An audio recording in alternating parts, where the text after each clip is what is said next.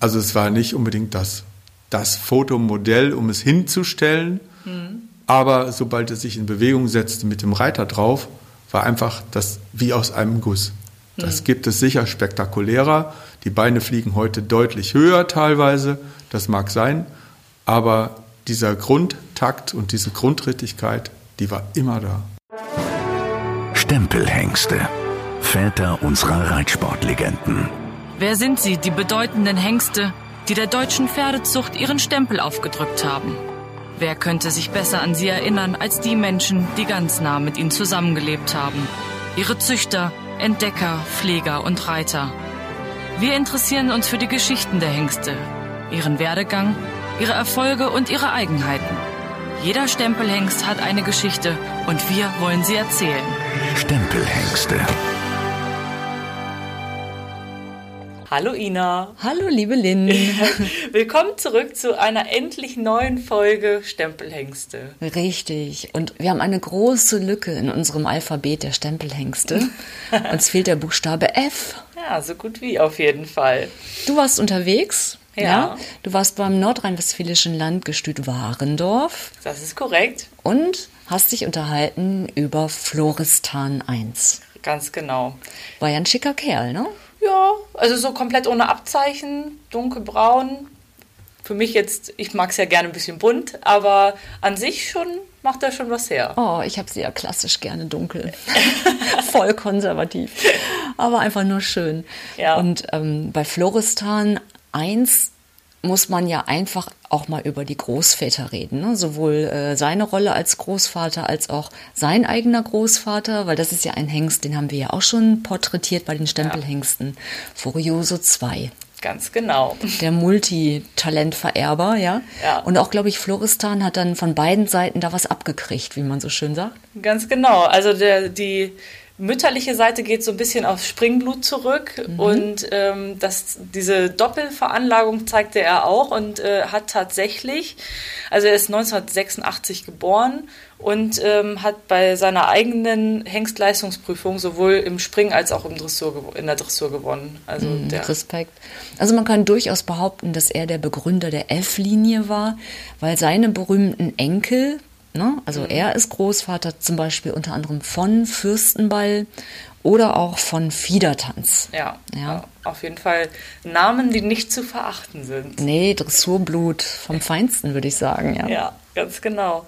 Ja, ich habe mit zwei äh, ganz interessanten Herren gesprochen. Einmal mit dem äh, Obersattelmeister Georg Frerich und äh, mit dem ehemaligen Auktionator vom Westfälischen Pferdestammbuch Bernd Richter. Ja. Beide haben eine unterschiedliche Sicht auf das Pferd, ähm, weil ähm, Herr Frerich hatte den Hengst sieben Jahre bei sich auf Deckstation. Okay. Und war also täglich im Umgang mit ihm in der Zeit. Und ähm, Bernd Richter sagte so schön, er hat die Nachkommen so gut wie alle unterm Hammer gehabt. Und das ist auch beachtlich, ne? Die, die äh, Nachkommensleistung, also die Lebensgewinnung seiner Nachkommen liegt ja auch bei über 2,4 Millionen. Ja. Also alles Tänzer am Dressurviereck, würde ich sagen. Ja, auf jeden Fall. Also es ganz interessant. Und er selber, mal wieder ein Pferd, das selber nach seiner Hengstleistungsprüfung keiner Prüfung mehr ausgesetzt war.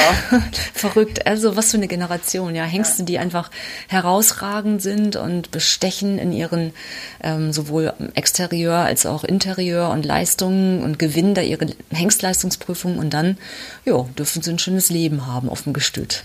Ganz genau. Ja, also das ist super interessant, vor allem weil Floristan auch besonders die ersten Jahre auf dem Gestüt ein sehr interessantes Leben gehabt haben dürfte, denn er ist auch noch im Natursprung im Einsatz gewesen. Mm, welch Luxus. Ich würde sagen, wir hören einfach mal rein. Ja.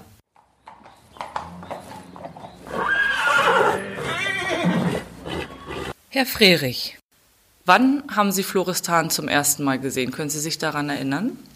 Also ich kann mich ziemlich genau daran erinnern. Das war eben am Tag nach seiner Körung, als er hier im Landgestüt eintraf und einfach eine, eine tolle Erscheinung war. Und wir waren alle froh, dass wir ihn bekommen hatten. Wir hatten vorher schon gehört, dass in Aachen auf dem Hengstmarkt sich einiges um Floristan gedreht hat, aber sein Züchter Eberhard Schulte-Böcker, der ist absoluter Landgestütsfan äh, und Landgestüts Freund und er hatte von vornherein versprochen, dass wir ihn bekommen. Ach so, okay. Das heißt, Sie hatten schon gehört von ihm, bevor Sie ihn das erste Mal gesehen haben? Ja, ich kannte Züchter, die ihn als Fohlen gesehen haben, die eine Reise ins Rheinland gemacht haben. Ich bin ja im Kreis Soest mit meiner Deckstation beheimatet und die kannten die Familie Schulte-Böker und haben mir damals schon von einem außergewöhnlichen Hengstfohlen erzählt, das mit Sicherheit irgendwann eine große Zukunft haben wird. Und ja, ja, das hört man dann und denkt sich nichts dabei und auf einmal zwei Jahre später taucht dieses Pferd auf der Körung auf und dann kommt so im Hinterkopf, ach, ach von dem habe ich das. Das ist doch das Fohlen von damals, wo die doch gesagt haben. Ja. Wow. Und äh, er hat also in keinem Fall enttäuscht. Ja. Wie oft kommt sowas vor, dass man so ein von einem Fohlen hört, dass man und dass das sich dann auch wirklich so entwickelt, wie die Leute das vielleicht erahnt haben im Fohlenalter? Äh, ja, dass ein solches Fohlen, das so außergewöhnlich ist, dann später zu einem Weltvererber wird, das kommt vielleicht nicht ganz so häufig vor. Es gibt es aber schon, dass Fohlen auffallen äh, und dass man dann sagt, wow, und in drei Jahren oder vier Jahren auf einmal ist so einer beim Bundeschampionat am Start, was ja dann auch schon wirklich ein Riesenerfolg ist. Mhm. In welcher Position waren Sie hier am Landgestüt, als Floristan hierher kam? Ich war damals äh, Deckstellenvorsteher seit zwei Jahren in dem Raum Soest in Bad Sassendorf an der Kummerwie. Experten werden das wissen, was das ist. Und das ist ein Reitzentrum da, wo das Landgestüt sich halt Ställe gemietet hat und eine, einen Sprungraum für die Deckstelle ja. und Stutenstelle, damit man Fremdstuten einstellen kann. Und zu der Zeit äh, war ich da gerade so zwei Jahre mhm. auf dieser Station unterwegs. Und äh, was können Sie sich daran erinnern, was Sie über ihn gedacht haben, als Sie ihn dann, also als er dann zu Ihnen kam? Also erstmal war es, war es wirklich Begeisterung. Er stand vor ihm. Eigentlich war er gar nicht so, also er war jetzt nicht so ein Strahlemann, wenn man ihn im Stall sah. Das war einfach ein durch und durch harmonisches Pferd. Man Auch damals schon. Also schon damals. Er war vom, vom, vom ersten Tag an hier ein absolut harmonisches Pferd. Und äh, ja, er hatte so ein, so ein, so ein ruhiges und klares Auge, ein, einfach nur braun mit ganz wenig Abzeichen, mhm. auch gerade am Kopf. Nichts ich glaube nur an den Hufen so ein nur bisschen. Nur an den Hufen unten, so ein ne? ganz bisschen ja. hinten. Wirklich, der war einfach in sich ein harmonisches Pferd äh, und von vornherein Menschen zugewandt, wie sich später herausstellte, manchmal sogar sehr zugewandt. was dann dazu führt, dass er zum Beispiel, also kaum, wenn man ihn länger kannte, kaum den Pullover in Ruhe lassen konnte, wenn man mal näher, länger bei ihm stand oder okay. so. Also so ein bisschen knabbern, ein bisschen zuppeln und solche ja. Sachen, die hat er schon gemacht. Da sieht man natürlich nicht am ersten Tag, wenn er kommt. Ja, aber als er dann sich eingewöhnt hatte, merkte man, dass er so, ja. so bestimmte Personen sehr mochte oder sich da schon. Äh also es, es, es, es gab eigentlich keinen, der ihn nicht mochte hier im Landgestüt mhm. und äh, und es gab eigentlich auch keinen, der mit ihm nicht klargekommen wäre. Er war sehr, sehr unkompliziert in, in den Dingen, die man von einem Reitpferd verlangt. Absolut. Mhm.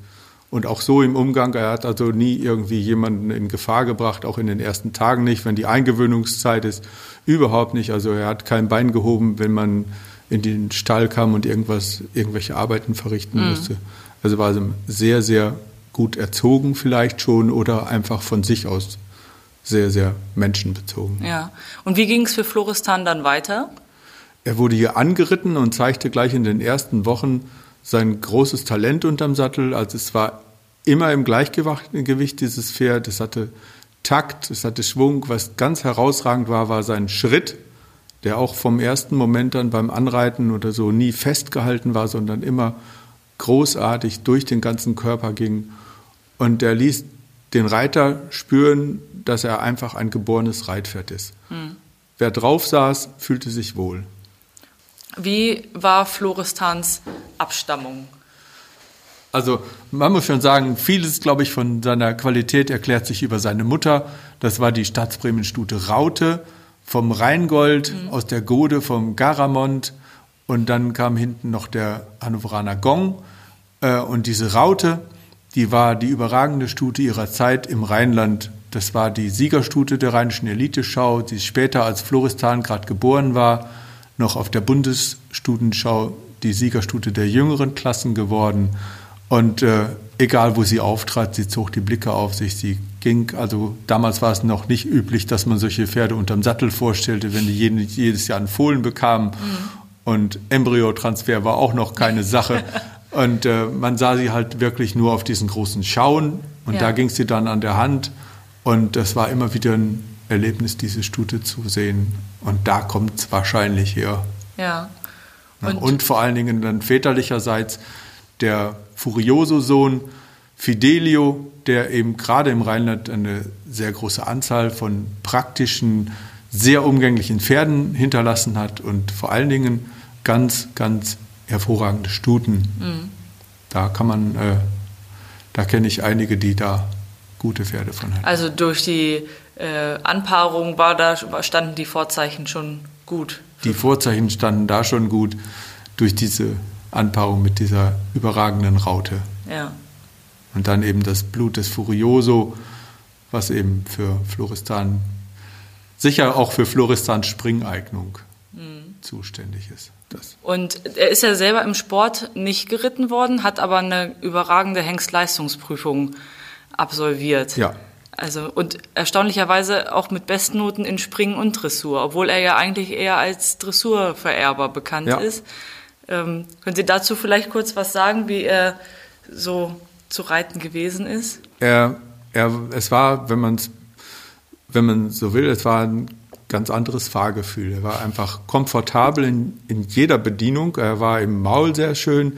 Er war er hatte also so eine Schwingung, die durch den ganzen Körper ging. Die Galoppade war also sehr schön bergauf gesprungen und er nahm den Reiter in jeder Phase des Rittes mit. Hm. Und das kam ihm dann hinterher auch beim Springen zugute, wo es sicher Pferde in der Abteilung gab, die vielleicht direkt am Sprung ein größeres Talent hatten. Aber wenn ein dreieinhalbjähriger beim 100-Tage-Test den Parcours gehen muss, dann muss er ja auch total rittig sein. Mhm. Und der kam einfach zu jedem Sprung passend, weil seine Galoppade auch so praktisch war. Mhm. Er ließ sie sich leicht verlängern, verkürzen. Er, er nahm Last mit dem Hinterbein auf und er war aufmerksam genug, um jeden Sprung zu taxieren und eben in sich rund, wenn er sprang. Mhm. Das erklärt jetzt, dass die Springnote so hoch war. Und äh, bei der Dressur war Floristan sowieso außerhalb jeder Diskussion. Er war also, er nahm den Reiter halt immer mit mhm. und äh, als wenn dran stände, reite mich. also war das dann auch, dass er sich richtig abgehoben hat von den anderen Hengsten, die mit ihm in einem Jahrgang waren, sage ich jetzt mal? Kann man das so sagen, dass man das Gefühl hatte, dass er einfach viel weiter ist in der Entwicklung oder also ich glaube, dass man schon nach wenigen Wochen im 100-Tage-Test gesehen hat, dass er dieses Feld dominieren wird. Äh, das war einfach so klar, weil er eben immer und an jedem Tag seine Leistung gebracht hat, ohne jemals irgendwie äh, ja, durch, durch Widersetzlichkeit oder, oder, oder ähnliche Dinge aufzufallen. Er hat einfach immer mitgemacht. Wenn Zügel aus der Hand kauen, dann hat er die Zügel mitgenommen bis unten hin aufnehmen. Er war sofort wieder da. Ähm, er zeigte dann schon auch Talent, wenn man ihn mehr versammeln wollte. Jetzt versammeln tut man ein dreijähriges Pferd ja noch nicht, aber er zeigte auch da sofort Talent in der Rückführung, von mhm. dem leichten Zulegen wieder in die, in die Rückführung. Und wenn man ihn einfach sah, dann sagte man sich als Züchter, so habe ich es erlebt, so einen möchte ich später selber haben und darum hat er so viel Stuten bekommen. Ja, immer die Hoffnung, einen zweiten Floristan daraus irgendwie zu bekommen. Ja. Wann würden Sie sagen, haben Sie erkannt, dass dieses Pferd ganz besonders ist? Äh, das haben wir, glaube ich, fast alle schon von den ersten Wochen an gemerkt, dass er besonders ist. Es ist immer die Frage, äh, wie vererbt sich sowas oder ist das eine Einmaligkeit? Ist das jetzt ein Pferd, das einfach nur selber diese Voraussetzung mhm. mitbringt oder gibt er sie tatsächlich weiter? Das war das natürlich die spannende ja Frage, später. die man erst äh, ja, Jahre später normalerweise feststellt. Mhm. Und ähm, ja, Floristan hat dann hier auf dem Gestüt gedeckt und äh, zunächst im Natursprung noch. Der zog mit, mit mir zusammen auf die Deckstation Bad Sassendorf. Dort stand auch Parademarsch 1, der war da schon zwei Jahre. Mhm. Und äh, später stellte sich raus, dass er gerade auch zu Töchtern des Parademarsch sehr gut passt. Was war das ungefähr für eine Zeit? Wann war das? Es war das Ende war der 80er, ne? 1989. 89. 89 ging er mit 30 mir. 30 Jahre her. Genau, 30 Jahre ging er mit mir zusammen nach Bad Sassendorf und ja. traf da auf eine sehr, sehr gut passende Stutengrundlage. Da gab es dann noch eine ganze Reihe Stuten, die auf Pilatus zurückgingen, über Perlkönig, mhm. der dort lange Jahre gewirkt hat und tolle Stuten hinterlassen hat. Dann hat da der Disco-Star gestanden, der gerade bei Dressurpferden im weiteren Pedigree öfter zu finden ist. Und äh, mit diesen Töchtern von diesen herausragenden Hengsten, die vorher schon da gestanden haben, hm. vor etlichen Jahren stand dort mal Romulus I zum Beispiel, der Vater des Romadur. Ja. Romadur ist dort geboren in dem Kreis. Hm. Und äh, der Mutterstamm des Romadur hatte da auch eine große Verbreitung, sodass er auch auf diesen Mutterstamm von Romadur dort traf mit seiner Vererbung, hm. was ihn natürlich, was kein Nachteil ist, wenn man ein guter Dressurvererber werden will. Ja, also, also ein bisschen Glück auch gehabt, also dass das dann mit den Anpaarungen gut funktionierte. Ja. Ja. Und wie, also heutzutage kann sich das ja keiner mehr wahrscheinlich so richtig vorstellen. Wie war damals so der Tagesablauf für so einen Deckhengst im Natursprung? Ich meine, heutzutage werden die hauptsächlich im Sport geritten und dann werden die morgens einmal abgesamt während der Saison und ja. Äh, aber so im Natursprung läuft es ja ein bisschen anders. Das ist ein ziemlich, ziemlich äh, anderes Bild. Äh, ich habe bei Floristan immer darauf geachtet, dass ich ihn meistens schon vor seiner ersten Stute, die er dann bedecken musste, äh, bewegt habe. Natürlich auch manchmal einfach, weil es so viel Spaß macht, habe ich mir in der Mittagspause nochmal rausgeholt. Äh, hier im Landgestüt habe ich nicht ganz so viel mit dem Reiten zu tun und äh, ich wäre also hier im Landgestüt selber wohl nicht in den Genuss gekommen, ihn ständig zu reiten. Mhm. Und das habe ich dann natürlich auf der Deckstation weitlich ausgenutzt und habe ihn dann äh, geritten und es hat immer riesen Spaß gemacht. Wir hatten da auch eine schöne Reitanlage für uns. Und wenn man dann morgens um sieben schon losreitet, dann sind da noch nicht so viele. Wobei das dem Floristan nie was ausgemacht hat, ob da Reitbetrieb war mit Kindern auf Ponys oder mhm. nicht. Er hat also immer seine Kreise gezogen und hat sich da nie dran gestört. Mhm. Also wenn ich da zum Beispiel, ja, wenn da ähm, die Mädels waren und sahen, dass ich mit einem Hengst in der Bahn war und riefen schon, oh, hast du einen Hengst dabei? Und dann habe ich immer nur laut gerufen, es ist Floristan. Ach so, dann ist es nicht so schlimm. Und dann kamen die trotzdem rein. Das ging hinterher sogar so weit, dass ich teilweise die anderen Hengste als Floristan bezeichnet hatte, um den Leuten die Angst zu nehmen. Okay, es war schon so ein Synonym für ein ja, ruhiges Pferd oder einen ruhigen Hengst. Für einen Hengst, der eben nicht äh, auf einmal über andere herfällt. Ja. Also da konnte man sich ganz sicher sein, das hätte er nie gemacht in der mhm. Zeit. Und dann kamen die Züchter mit ihren Stuten zu ja. ihnen auf die Station. Also wie viele waren das denn so am Tag? Wie war denn da so die Taktung? Wie kann man sich das die ungefähr Taktung, vorstellen? Ja, das, das, äh, das fing dann dreijährig, durfte er noch nicht so viele Stuten decken. Das war vom Landgestüt vorgegeben, sodass er eben sich erstmal in diesen, in diesen Beruf einfinden kann und dass es eben nicht so ist, dass er wirklich jeden Tag drei Stuten deckt, morgens, mittags und abends im Allgemeinen, sondern dass es dann in der Anfangszeit, in seiner Anfangszeit eher so war, dass er dann ein, zwei Stuten am Tag deckte mhm. und äh, dann wieder Pause hatte und so. Und, aber im späteren Verlauf, als die Deckzahlen über 100 gingen, da war ich dann schon angewiesen darauf, dass mir der Tierarzt vor Ort die Stuten passend vorbereitet hat, dass ich mit zwei bis drei Sprüngen am Tag auskam. Mhm. Das war schon immer wieder eine Herausforderung, das so einzuteilen. Und man hat sich über jeden gefreut, der abgesprungen ist, der wohl gesagt, oh, die Stute hat ja schon einen Sprung und äh, wir sind fertig, ja. klasse. Dann wusste sofort der Nächste, er konnte einspringen. Das war schon eine spannende ja. Geschichte. Wie hat er sich da so verhalten? Also wie hat er sich da, war, hat er sich da dann hängstig verhalten oder auch eher nicht? Äh, hängstig ja, in gewisser Weise schon. Äh, da war er schon ein vorbildlicher Beamter und hat seinen Job auch ordentlich erledigt. Es war nur so, dass er ein bisschen wählerisch mit den Stuten war und äh, dass er sich bei doch einer ganzen Reihe von Stuten durchaus mal eine Viertelstunde Bedenkzeit genommen hat, bis dass er sich wirklich echt um sie gekümmert hat. Also das muss man ihm auch zugestehen. Dafür kriegten die Leute ja ein außergewöhnliches Fohlen im nächsten Jahr und dann haben die auch gerne mal eine Viertelstunde gewartet. okay. Ja, wenn dann nicht die Decksaison gewesen ist, was, was, wie, wie sah sein Alltag dann so aus? Dann ist er hier im nordrhein-westfälischen Landgestüt geritten worden. Zum Beispiel damals auch in diesem 100-Tage-Test. Das ist ja, das findet ja bei uns, fand das im Herbst, also im Sommer mhm. nach der Decksaison fand der statt.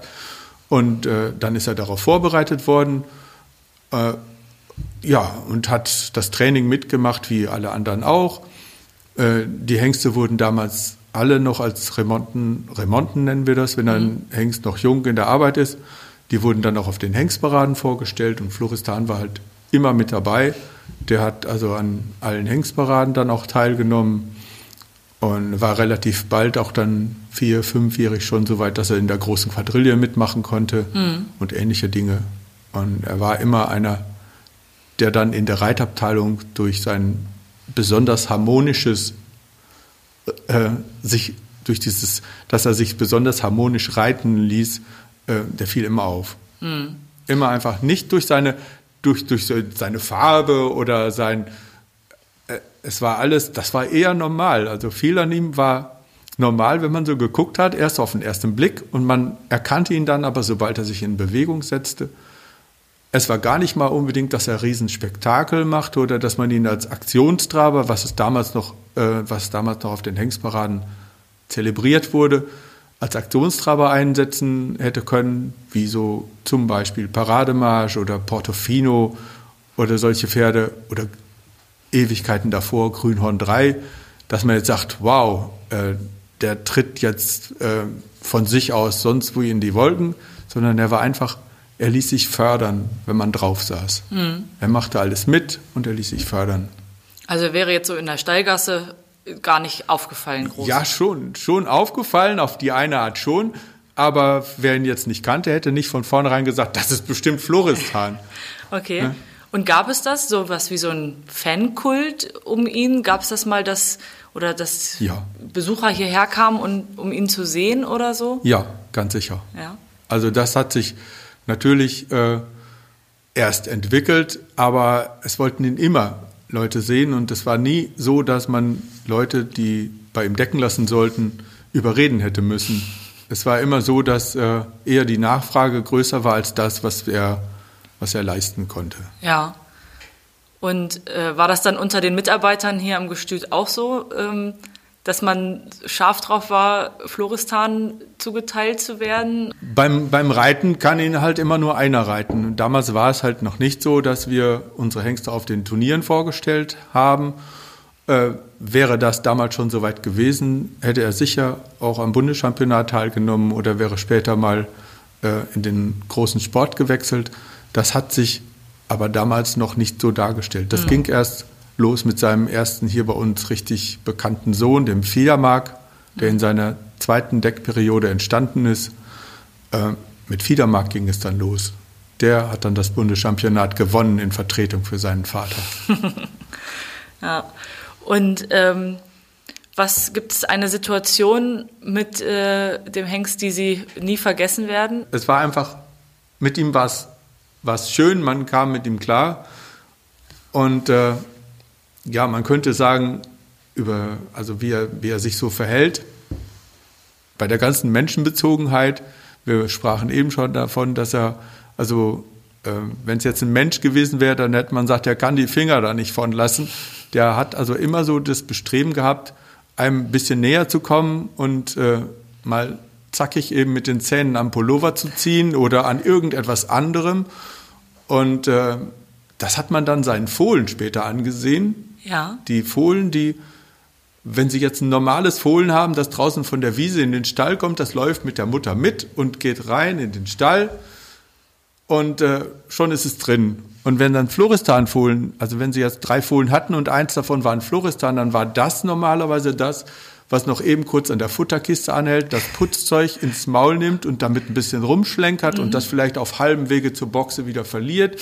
Dafür aber. So kleine Kasper. So kleine Kasper, dafür aber den nächsten Fürstrick wieder anknabbert oder eben den Menschen kurz am Pullover zupft. Mhm. Und also wenn man die Leute zu Hause besucht hat, dann sah man spätestens dann, welches von den drei Fohlen oder vier der Floristan war. Ja. Außer, dass man natürlich auf die Qualität geachtet hat. Nochmal irgendwo mit zu. Also was, was gab, hatten die Fohlen noch für Besonderheiten? Okay, die Fohlen waren, waren oft sehr selbstbewusst, menschenbezogen, äh, auf jeden Fall. Und äh, was ganz interessant war, wenn ich dann ab und zu eine Stute bei mir auf der Deckstelle hatte, die einen Floristan-Fohlen hatte und die ging dann ohne dieses Fohlen aus der Boxe, um dann wieder beim, mhm. beim Hengst da äh, vorgestellt zu werden, dann hörte man an der Stimme dieser Fohlen, dass es Floristane waren. Die konnten nämlich unheimlich laut wiehern und richtig schon, also gerade die Hengstfohlen, männlich, tief und laut. Okay. Nicht so hoch und schrill wie so ein wie so ein Einhorn oder so, sondern wirklich. Schon sehr ausgebildete so, Stimmen. So. Und das, äh, das sind auch die Geräusche, die wir von Floristan selber aus der Besamungsstation äh, alle noch kennen. Ja. Also man hat, wenn man außen dran vorbeigegangen ist und man hat schon gemerkt, dass Floristan wieder abgesamt hat, dann hat er das mit einem wirklich, also da war Blitz der schwarze Hengst nix, da hat er das mit einem großen Schrei kundgetan, dass er die Welt wieder um zehn weitere Fohlen bereichert hat. ja, herrlich. Ne? Sehr schön. Das war tatsächlich so. Floristan der Schreihals. ja, wie gesagt, dann ne, mhm. Das Gorilla-Silberrückenmännchen, das haut sich mit den Fäusten auf die Brust und Floristan hat halt richtig laut verkündet, er war es wieder. Schön. Ja, und genau, was hat er sonst so seinen Nachkommen mitgegeben? Was würden Sie sagen, was hat er so ganz gut vererbt? Also ganz sicher hat er vererbt diesen unerschütterlichen Takt in allen drei Grundgangarten. Es äh, heute eine Floristan-Stute zu haben, heißt erst schon mal, dass man normalerweise in, also, also ich möchte die Prozentzahl nicht sagen, aber wirklich in großer Zahl er schon mal Nachkommen hat, die einen guten Schritt haben und die einen guten, natürlichen Takt haben in den Bewegungen. Floristan anzupaaren mit, mit, mit äh, Pferden, die ein bisschen mehr, ja, bisschen mehr Feuer oder ein bisschen mehr, mehr, mehr Pfeffer haben, wie zum Beispiel Pilot oder Weinberg oder sowas. Äh, oder damals stand da bei mir auch dieser Francisco, nicht Franziskus, nicht zu verwechseln, das ist mhm. Ewigkeiten her. äh, und äh, den damit anzupaaren, war immer eine schlaue Angelegenheit. Dann kriegte man also das, was Floristan hat, mit etwas mehr Energie. Mhm. Und dann kam man hinterher auch dazu, zum Beispiel Floristan mal Weinberg, das erste Olympiapferd von Floristan, Floriano, mhm. ist so gezogen. Äh, durchaus gerne mit etwas Springblut im Hintergrund. Okay. Das, das war dann eine gute Mischung. Die das war auf jeden Fall eine gute Mischung. Ja. Eben auch Floristan mal Pilot, gab es einige sehr, sehr gute Dressurpferde und witzigerweise auch eine ganze Reihe sehr erfolgreicher Springpferde. Mhm. Na gut, er hat ja in seiner Hengstleistungsprüfung das auch gezeigt, dass er genau. das also da nicht völlig untalentiert äh, scheinbar gewesen ist.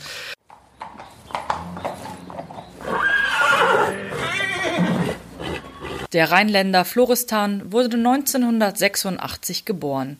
Der Fidelio Mareingold-Sohn gewann die Rheinische Körung 1988 und wurde direkt an das nordrhein-westfälische Landgestüt in Warendorf verkauft.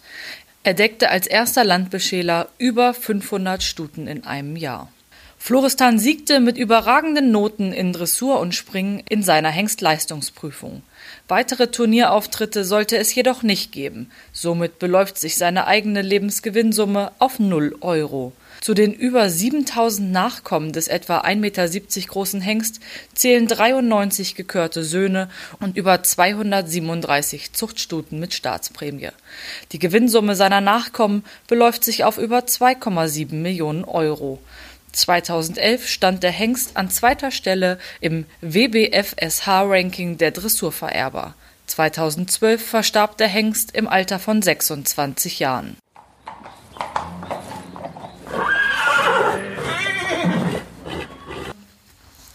Würden Sie sagen, dass er das wusste, dass er ein Star ist? Oder hat er das, also war er so ein Showman, der aus der Box kam und wusste, jetzt heute geht's um was, heute ist Parade ähm, oder?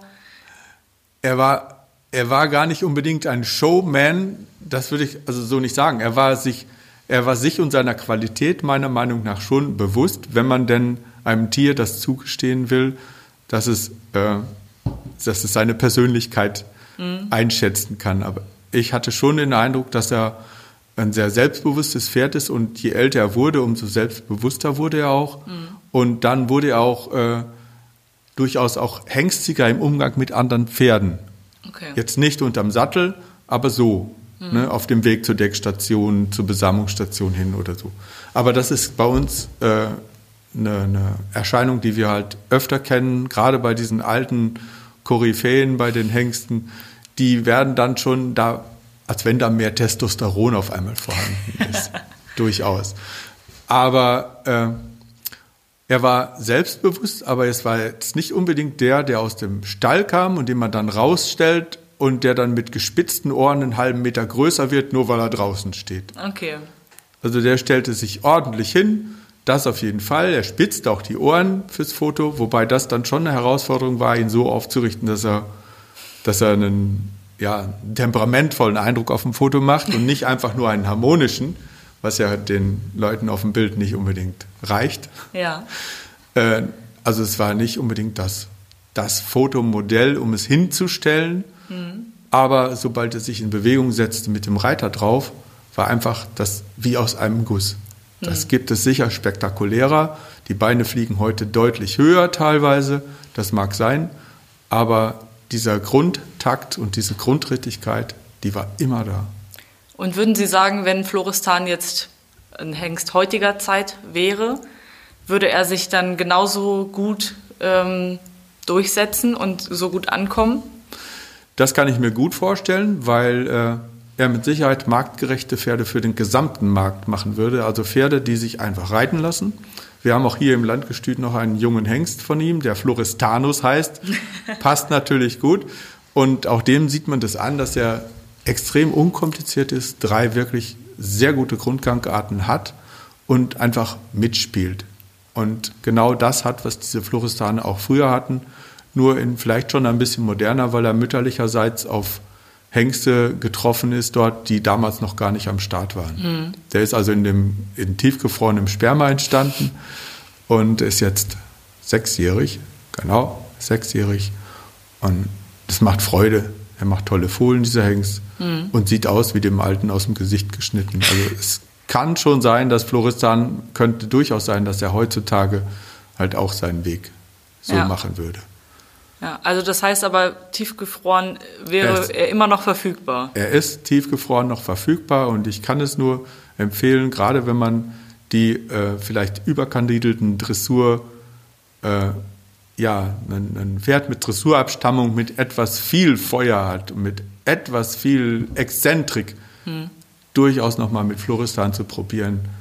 Und äh, um das Ganze so ein ganz Brot. bisschen äh, einfachere Bedienbarkeit reinzukriegen. Okay, ja. Gut, das ist ja schon mal äh, eine gute Aussage. Ja. Und können Sie sich daran erinnern, an den ersten Folienjahrgang von Floristan? Wie ist der so angekommen? Also hat er gleich überzeugt ja, im ersten Jahr? Der, der, hat gleich überzeugt im ersten, ersten Jahr, die ihren Fohlen hatten, wollten ganz sicher eins wiederhaben. Sie waren äh, sehr korrekt im Fundament und äh, alle konnten sich durchweg gut bewegen. Äh, es waren auch gleich im ersten Jahrgang dieser Floriano dabei, der dann bei mir auch auf der Stutenschau war. Damals gab es noch die, da kamen noch alle Fohlen auf eine Stutenschau. Das muss man sich vorstellen, dass er deutlich über 30 Fohlen auf einer Stutenschau hatte. Mhm. Und das zu einer Zeit, wo er eben als dreijähriger Hengst keine 70 Stuten decken durfte. Diese Zahlen waren damals äh, eng begrenzt. Mir wurden damals vom Gestüt gut 50 zugestanden. Mhm. Da bin ich ein bisschen drüber gekommen. Das ließ sich einfach nicht vermeiden. Und äh, er befruchtete halt richtig klasse. Das hat er auch lange, lange in seinem Leben gemacht. Also er war nicht nur überragend als Vererber, sondern auch überragend als Befruchter. Mhm. Das hat natürlich auch zu seinem Erfolg beigetragen das spricht sich in der Züchterchef drum, dass man, wenn man zu dem hinfährt, auch einen Fohlen bekommt. Dass es am Ende auch was und wird. Und dass das wirklich was wird. Mhm. Ne, was nützt einem das tollste Papier, wenn da gar kein Fohlen rauskommt? Mhm. Und das war bei Fluchistan eben immer gegeben. Ja, und dann die nächsten Jahrgänge wurde wahrscheinlich die Zahl der Stuten aufgestockt. Da durften die dann mehr werden und dann kamen wir schnell in den dreistelligen Bereich und äh, das ist dann im Natursprung schon eine echte Herausforderung. Mhm, da brauchen ja. Sie guten, gute Tierärzte, die die Stuten gut vorbereiten, damit man eben nicht für jede Stute drei bis vier Anläufe mit dem Hengst braucht in der Rosse, sondern einmal decken und fertig. Mhm. Ja, und äh, er war ja auch der erste Landbeschäler hier in Warendorf, der in einem Jahr über 500 Stuten hatte. So ja, das war dann aber in der Besamungszeit. Das, das kann kein Hengst im Natursprung schaffen, wenigstens nach meiner Einschätzung nicht. Denn äh, da kommen wir dann äh, biologisch an Grenzen, die wir nicht überschreiten dürfen. Ich, um so einen das wäre jetzt meine Frage gewesen, wie ist das denn überhaupt möglich? Bei 365 Tagen im Jahr über 500 Stuten dann eine kurze äh, ja. Saison ja nur. Das ist, das ist insofern möglich. In der Besamungsstation ja. Äh, war Floristan ein absoluter Star, denn das Ergebnis jeden Tag, was er zu liefern imstande war, war einfach grandios. Sie konnten also unbegrenzt im Prinzip Leuten Samen zusagen. Hm. Und das war dann aber nach, also er war die ersten sieben Jahre im Natursprung. Da war er im Natursprung, und dann hat nur in der Wintersaison äh, abgesamt im Landgestüt, um dann tiefgefrorenen Samen schon mal einfrieren zu können. Mhm. Und dieser tiefgefrorene Samen funktionierte damals fast so gut wie normales Decken. Das heißt, wenn wirklich einer das nicht geschafft hat mit Terminen beim, auf, der, auf der Natursprungstation, dann konnte er auch hier in Warndorf tiefgefrorenen Samen bekommen das haben auch einige macht, äh, gemacht, aber das war damals noch nicht so populär. Mhm. Das, also es waren vielleicht im Jahr dann 10, 20 Leute, die tiefgefrorenen Samen genommen haben zu der Zeit. Und äh, die anderen wollten natürlich den echten Hengst noch richtig springen sehen. Aber äh, das hat sich dann ja nach sieben Jahren Natursprung dann erledigt. Dann da war das dann auch, also das war dann auch ein harter Bruch. Da, da gab es dann nicht nochmal so ein oder zwei Stuten im Jahr, wo nochmal Natursprung irgendwie. Nein, das, das ist äh, nicht möglich. Wenn Sie einen Hengst haben, der im Besamungseinsatz ist, dann wird der so beprobt und klinisch vorbereitet, dass der absolut in Ordnung ist. Und wenn der dann Natursprung macht, dann trifft er ja wieder auf eine gewisse Unsicherheit. Mhm. Das bedeutet, dass sein Status als Besamungshengst durch einen Natursprung aufgehoben wird. Ah, okay. Und dann ist er eben für die Besamung für die nächsten sechs Wochen nicht mehr zu brauchen. Und mhm. das werden Sie nicht riskieren. Wenn Sie einen Floristan haben, dann lassen Sie den nicht einmal springen und der kann dann sechs Wochen keinen Samen mehr verkaufen. Das ja. geht nicht. Und ähm, würden Sie sagen, dass man die Nachkommen von Floristan erkannt hat? Jetzt, ich sage mal, ein Abreiteplatz mit 30 Pferden drauf und davon sind fünf Floristan? Äh, hat man damals bestimmt, ja. ja. Also nicht unbedingt in, äh, ja, nicht unbedingt an der Farbe. Natürlich hat er verschiedenste Farben gemacht, manchmal sogar nicht am Typ, denn da konnte er sich auch schon mal nach der Mutter richten. Mhm. Also dass dann ein, ein, Pferd, Fuchs mit vier weißen Füßen und was weiß ich und das sah haargenau aus wie die Mutter. Aber spätestens dann, wenn sie geritten wurden, waren sie der Reihe nach sehr unkompliziert und hatten diesen natürlichen Floristantakt, mhm.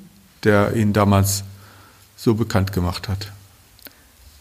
Und ähm, ja, dann sind wir schon eigentlich am Ende. Vervollständigen Sie bitte den Satz, Floristan war für mich. Floristan war für mich eine, sagen wir einfach, eine hippologische Offenbarung. Es war für mich eine riesengroße Ehre, mit diesem Hengst wirklich sieben Jahre eigentlich auch zusammenzuleben. Man ist da rund um die Uhr auf der Deckstation, von, man, man übernachtet dort ähm, auf der Deckstation, man hat also den ganzen Tag Zugriff auf dieses, auf dieses Pferd und es war einfach mit Floristan eine ganz besondere Geschichte. Wie gesagt, ich habe mir gern auch schon mal in der Mittagspause rausgenommen, bin mit ihm auch mal dann ausgeritten, wenn man dann wusste, da keiner, damals gab es noch keine Mobiltelefone, da musste man ansonsten ja, wenn man äh, Dienst hatte, musste man auch in der Nähe eines Telefons sein. Das war teilweise sehr witzig. Dann geht das Telefon und dann reiten sie im quasi Galopp von der Reithalle. Sie hören das Hoftelefon klingeln. Dann reiten sie im Galopp bis zur Tür, schließen schnell auf, damit Das ist vorher abgeschlossen. Und dann geht sie ans Telefon und das Telefon ist schon vorbei. Ja. Dann reiten sie wieder los. Dann reiten sie wieder los und äh, fünf Minuten später klingelte schon wieder. Und äh, das ist natürlich dann für ein schönes reiterliches Training nicht ganz so geeignet. Und deshalb äh, hat man dann schon mal in der Mittagspause, wenn die Leute wissen, dass man Mittagspause hat, den Floristan rausgenommen. Damit sie es ganz in Ruhe genießen konnten. Ja, genau. Einmal saß ich auf ihm drauf, da waren ein paar Damen, die guckten über die Bande so und sagten, was hast du denn da für einen? Und dann habe ich denen gesagt, ich bin auch so ein kleiner Scherzbold.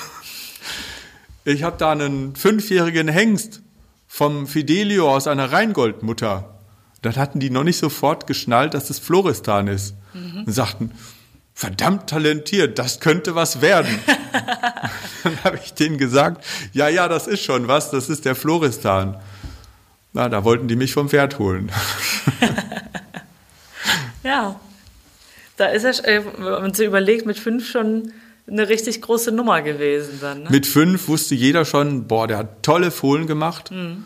Äh, also die Fohlen, den Fohlen sah man es an. Und ich hatte damals einen, einen, den Vater eines später internationalen Springreiters, der war als Kurgast dort und der hat die ersten Fohlen gesehen. Mhm. Und der hat mir gesagt, der kam aus dem Rheinland und sah diese ersten Fohlen auf der ersten Hengstschau. Da waren dann die sechs ersten geborenen Fohlen von Floristan da und präsentierten sich.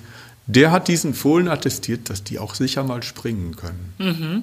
Weil er da alles gesehen hat. Er hat sie traben sehen, er hat sie auch galoppieren sehen und sagt, also so wie die im Gleichgewicht sind und sich bewegen, müssen die auch springen. Mhm. Und das waren, also, war ein Experte.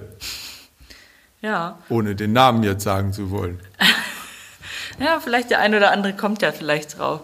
Ähm, genau, eine Sache hatte ich noch vergessen. Sie hatten das vorhin gesagt, er hat sehr zuverlässig befruchtet und ja auch sehr lange. Also bis 24 Jahre ja. war der noch hier im Deckeinsatz. Ja. Also es ist ja auch körperlich jetzt äh, nicht ganz, äh, also es ist ja eigentlich schon ziemlich beeindruckend, dass er das so lange durchgehalten hat, 20 ja. Jahre lang. Wobei die Anstrengung äh, eines, eines Hengstes im Deckeinsatz wird, glaube ich, etwas, äh, ja, die Hengst, also ein Hengst im Natursprung-Einsatz hat sicher, was das angeht, mehr zu tun und äh, wird mehr belastet als ein Hengst, der in der Besamungsstation wirkt. Der geht halt morgens auf ein unbewegliches Phantom. Ne, der bringt sich nicht mehr groß in Gefahr. Wenn der da die Routine hat, mhm. dann geht er da einmal drauf und dann wird sein Ergebnis des Ejakulat verarbeitet. Und bei Floristan war das möglich mit einem Ejakulat ganzen Tag auszukommen. Da brauchte man nicht mehr irgendwie äh, noch zusätzlich was bestellen. Ja. Und äh, das ist dann einmal am Tag auf ein unbewegliches, ja, sehr sicheres Phantom mit rutschfester Unterlage und allem Pipapo. Also ein Hengst, der auf der Weide deckt, der hat da sicher größere Gefahren und auch im Natursprung aus der Hand. So mhm. Natursprung ist ja auch ein bisschen äh, ja, missverständlich. Das findet schon unter unter menschlicher Aufsicht statt und in geschlossenen Räumen. Und das mhm. ist äh, nicht so, wie die Natur das vorsieht. Und trotzdem, also ein ja. Hengst, der Natursprung macht, der begibt sich in größere Gefahr und äh, ja. der verschleißt wahrscheinlich auch, was Rücken und Hinterhand angeht, eher. Mhm.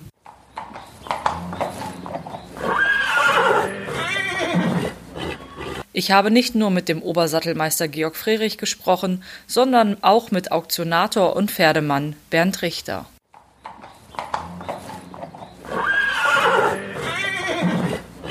Herr Richter, können Sie sich erinnern, wann Sie Floristan zum ersten Mal gesehen haben?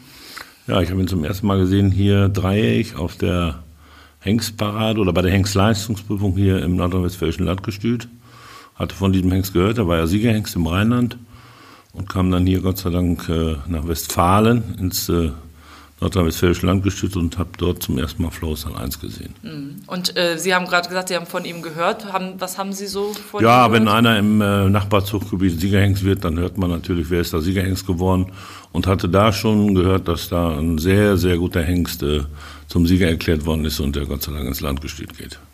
Und hatten Sie, also in welcher Funktion waren Sie hier am Gestüt? Ich damals? war Privatmann, ich war Angestellter an der Westfälischen Wilhelm-Universität in Münster. okay. Also hatte viel mit Pferden zu tun, aber äh, nicht beruflich. Okay. Und als Sie ihn dann gesehen haben, wurden die Sachen, die Sie vorher gehört haben, bestätigt? Ja, ich mochte ihn sehr äh, gerne leiden, weil er vom Typ sehr ansprechend war. Äh, ich fand, äh, dass die Grundgangarten sehr, sehr gut waren, was damals schon auffiel, dass er über, über äh, einen sehr guten Charakter verfügte und exzellenten Schritt hatte. Ne? Mhm. Und äh, was würden Sie sagen, was hat ihn so besonders gemacht? Ja, besonders hat ihn gemacht seine großartige Vererbungskraft, ne, weil er einfach äh, in Serie Top-Pferde geliefert hat. In einem Gleichmaß vom Fleck weg, mit hervorragenden Grundgangarten, mit, mit Pferden, die fast ausnahmslos überragenden Schritt hatten. Die Grundgangartschritt hat er vererbt wie kaum ein anderer. Und die Rittigkeit eben, dieses äh, unkomplizierte. Und deswegen war er dann so beliebt auch bei den Reitern, ne? weil das einfach Pferde waren, die funktionierten. Oft in der Größe, im Exterieur, mit vielen, vielen Vorzügen, die wir in der Reiterei brauchen. Ne? Mhm. Und wann, also war Ihnen das sofort klar, dass das irgendwie ein Star ist oder einer fürs ganz für die ganz Ja, gut, das, äh, das sieht man ja nicht, was, äh, was auffallend war. Da war ich leider selber nicht zugegen, war die erste Studenschau. Aber auch da hörte ich von, von ernstzunehmenden Pferdeleuten, dass, die, dass der erste Fohlenjahrgang schon von sehr, sehr guter Qualität war. Ja, und spätestens als die ersten drei- und vierjährigen Pferde da unterm Sattel kamen, äh, zur Stutenschau kamen, die dreijährigen Stuten, da konnte man schon sehen, dass hier äh, ein ganz besonderer Hengst äh, wirkt. Ne? Sie haben ja als Auktionator äh, viele Floristan-Nachkommen wahrscheinlich Ja, unterm Hammer gehabt. Viele, viele gute Fohlen, viele sehr, sehr gute Reitpferde, ganz tolle Stuten auf den Elite-Schauen, mehrfach Siegerstuten, mehrfach Spitzenpferde auf den Auktionen, äh, Spitzenhengste. Er ist ja Linienbegründer ohne Frage, ist ja nicht nur er selber, sondern hat ja hier über Fiedermark, über Fürst Heinrich, äh, ja heute weltweit, diese Linie ist äh, so beliebt wie kaum eine andere. Ne? Ich würde sagen, nach Donnerhall vielleicht der, der größte Treffer in der Dressurpferdezucht in den letzten 50 Jahren. Da gehört sicherlich Floristan dazu. Ne? Ja, das wäre auch eine meiner nächsten Fragen gewesen. Wie schätzen Sie so den Einfluss von Floristan auf die Sportpferdezucht ein? Also wenn man heute sieht, sowohl in der väterlichen Generation, auch, auch bei den Stuten, er ist ja nicht nur in der väterlichen Linie so verankert weltweit, sondern auch äh, über seine hervorragenden Stuten. Wie viele tolle Pferde eine Floristan Mutter oder Großmutter haben. Äh, das sieht man ja über Escolar jetzt weiter. Immer wieder taucht dieses Blut auf, weil eben die Grundgangarten und die Rittigkeit so hervorragend sind. Und das gibt er einfach so sicher weiter wie kaum ein anderer. Ne? Und wird- das ist auch das, was die dann miteinander gemeinsam haben, diese ganzen Nachkommen? Ja, er ist äh, ja fast mit, mit jeder anderen Blutführung oder Blutsorte anzupaaren. Ne? Er passt auf fast alle Stuten und er ist immer in der Lage, auch mit einer, mit einer mittelmäßigen Stute wieder ein Top-Pferd zu liefern. Ne? Das, das zeichnet eben Stempelhengst aus, der, der sich durchsetzt. Ne? Ja.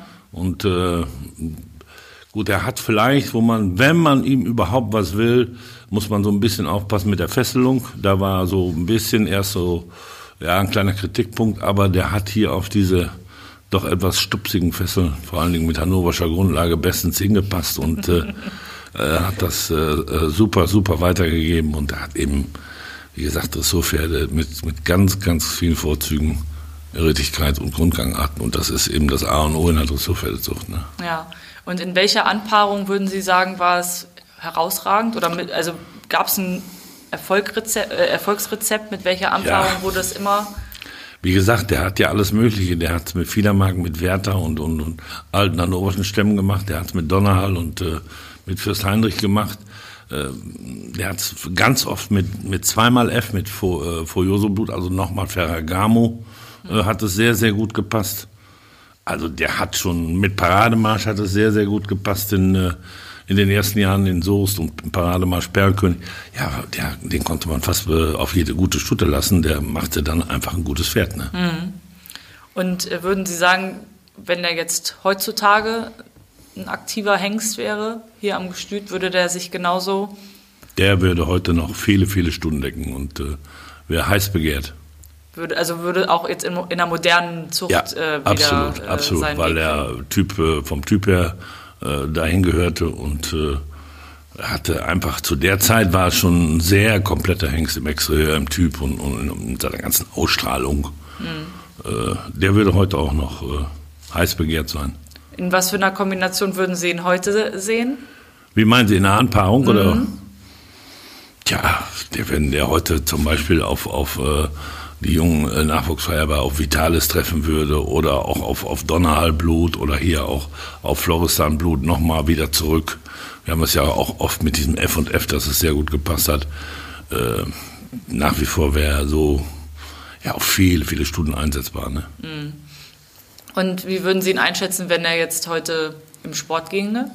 Hätte er da auch eine Chance? Das äh, kann ich gar nicht äh, beurteilen. Ich kenne ihn nur hier von den Hengstparaden. Da macht er einen super Eindruck. Ja. Eben sehr rittig und, und äh, ich habe ihn oft gesehen am Sattel. Das alles äh, hervorragend gelöst. Flossheim war nie so ein, so, ein, so ein großartiges Schaupferd, der, der für eine 10 trabte, aber der machte eben alles sehr, sehr gut und, und sehr, sehr rittig und sehr, sehr gleichmäßig. Ne? Mhm. Und können Sie sich an den ersten Fohlenjahrgang erinnern? Nein, wie gesagt, ich habe ihn selber nicht gesehen. Ich habe nur die ersten Fohlen gesehen, also einen Teil der ersten Fohlen. Die waren schon sehr, sehr gleichmäßig und hatte gehört, äh, damals auch von unserem Zuchtleiter und so, dass, äh, dass das ein ganz toller Fohlenjahrgang gewesen ist. Und äh, natürlich erkundigt man sich nach dem Fohlenjahrgang des Siegerhengstes aus dem Rheinland, wenn er hier stationiert ist, in einem sehr gut äh, also in einem Hochzuchtgebiet, Bad Sassendorf war damals schon von der Studiengrundlage sehr gut und mit Floris dann natürlich auch äh, dann nochmal richtig aufgewertet. Ne? Mhm. Und ähm, können Sie nochmal kurz zusammenfassen, was würden Sie sagen, was hat er an seine Nachkommen weitergegeben?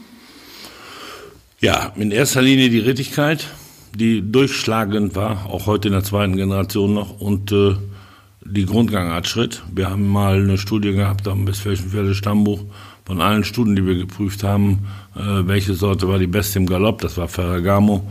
Wer war der Beste im Schritt? Das war mit Weilen Floristan, über alle Studien hinweg und in der Rittigkeit war es auch Floristan. Ne? Mhm. Er hat ja auch unzählige Studien mit Achterprüfungen und Entering-Studien und Staatsprämienstudien. Und ja, und äh, wenn wir jetzt noch mal kurz auf die Abstammung eingehen, ähm, wie, ja. wie ist also die Mutter- und väterliche Seite? Also die väterliche Seite ist ja, äh, Vater ist Fidelio, das war eher, also ein sehr schöner, eher ein knapper Hengst, äh, der aus dem Hannoverschen kommt, aus Bad Bergen. Ein direkter Sohn des Furioso noch, dann über Lockruf Lugano Volan äh, im mütterlichen Pedigree. Ähm, Furioso selbst war ja auch ja, von herausragender Qualität. Er hat uns Dressuren und Springpferde von internationaler Qualität überwunden. Hat er auch nochmal ganz neues Blut ja, nach Deutschland gebracht. Ja, ne? Georg Vorwerk war ja ein Visionär. Der hat ja sicherlich in Oldenburg auch die Freiheit gehabt, aber hat eben auch diesen bunten Fuchs da geholt und äh, der hat eben mit For Pleasure und Cocktail und Furioso und Floristan Springen Dressur Welt, Weltpferde geliefert. Ne? Mhm. Ja, und dann kam der hier nach Hannover Gerd Küst hatte den seinerzeit aufgezogen und äh, Frau Malise Lückmann, die sehr eng mit dem Landstallmeister war, die schon viele Hengste hier geliefert hat, Ehrentusch, Moncherie und andere, äh, hatte Dr. Lehmann den Tipp gegeben, dass da ein Furioso-Sohn steht, braun, schön, nicht zu schwer. Und äh, dann hat Dr. Lehmann die Hengste gekauft, hat den ins Rheinland zu Ewald Schulze-Bürger gestellt und hat dann gleich auf diese außergewöhnliche Raute so gepasst, dass eben so ein Weltvererber dabei rauskommt. Ne? Mhm. Das ist, äh, war sicherlich auch ein Glücksfall, aber. Woran sagen, war das Glück oder war das. Ähm, das muss ja, muss ja Glück gewesen sein. Also ich äh, schätze Dr. Lehmann als großen Nepologen, äh, aber Glück gehört sicher dazu. Ja. Aber er wird sich da schon was bei gedacht haben, warum er diesen Ängste dorthin gestellt hat. Das ist ja eine erstklassige Zuchtstätte mit, mit sehr guten Stutenstamm und es hat funktioniert. Ne?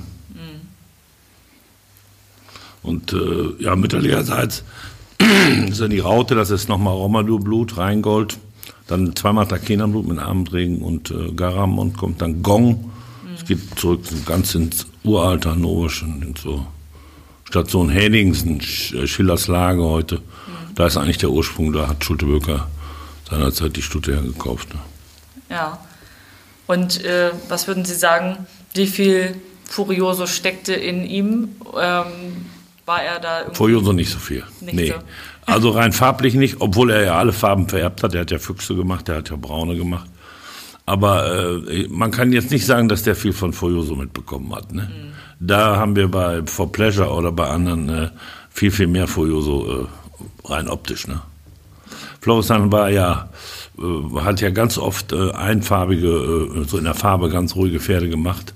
Die Abzeichen mussten ja meist von der Mutter kommen. Vater war ja nicht. Äh, man konnte, man konnte die Nachkommen ja oft erkennen. Die hatten immer schön große Ohren. Das mochte ich immer. Die äh, Floristan Nachkommen große Ohren hat mit so einem kleinen Knick so nach innen. Das hatte er selber auch und das hat er ganz oft vererbt. Mhm. Äh, manchmal konnte man die wenn an den Augen und Ohren schon sehen, ah, das ist ein Floristan. Ne? Okay, also würden Sie sagen, wenn man so auf dem Abreitplatz ja, wenn man so ein bisschen Fantasie hat und sich da ein bisschen auskennt, konnte man die schon erkennen. Oft wirklich an diesen großen Ohren. Ne? Die hatten echt große Ohren. Also das war, war schon groß. ja. Also ich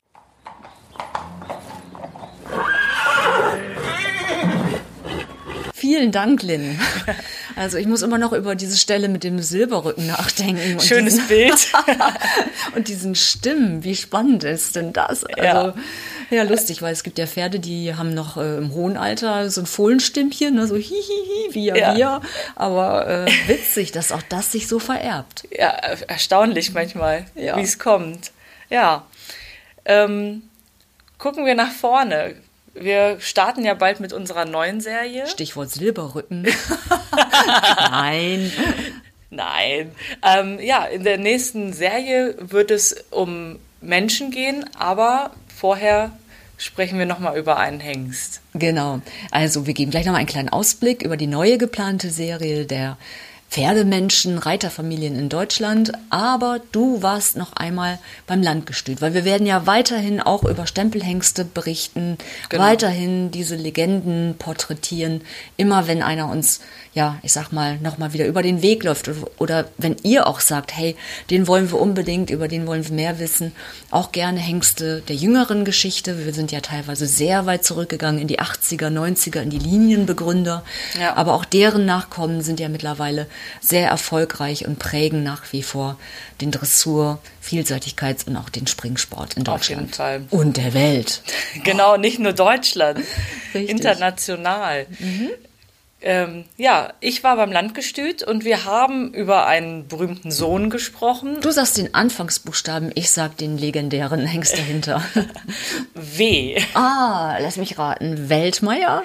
Genau, das ist der Vater unseres nächsten Protagonisten. Ja. Wir sprechen über Wolkenstein. Ah, herrlich. Der im Landgestüt in die Fußstapfen seines Vaters getreten ist, mehr oder weniger.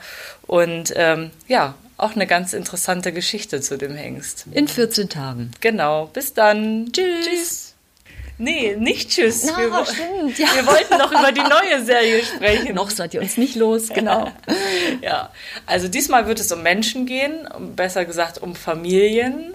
Ja, es ist ja für viele ein Traum, in eine Reiterfamilie hineingeboren zu werden, von außen. Genau. Aber das bedeutet natürlich auch im echten Leben viele Entbehrungen, harte Arbeit. Ich weiß nicht, auch wahrscheinlich ein bisschen Konkurrenz untereinander. Ja, wir werden es herausfinden. Wir haben uns gedacht, wir porträtieren diese berühmten Reiterfamilien in Deutschland. Also da, wo mehrere Generationen und auch mehrere Familienmitglieder sich dem Reitsport verschrieben haben. Und ähm, wir beleuchten das, porträtieren diese Familien und äh, ja, nehmen euch mit und geben euch Einblicke wie das denn aussieht hinter den Kulissen. Ist das Ganze ein riesiger Traum oder äh, ist es auch ja einfach harte, harte Arbeit und, und ja die Realität, die harte Realität. Genau. Ja, genau. Bis dahin. Jetzt ist es aber wirklich am Ende unserer Folge. Macht's gut, bleibt gesund. Passt auf euch auf. Tschüss. Ciao. Stempelhengste. Väter unserer Reitsportlegenden.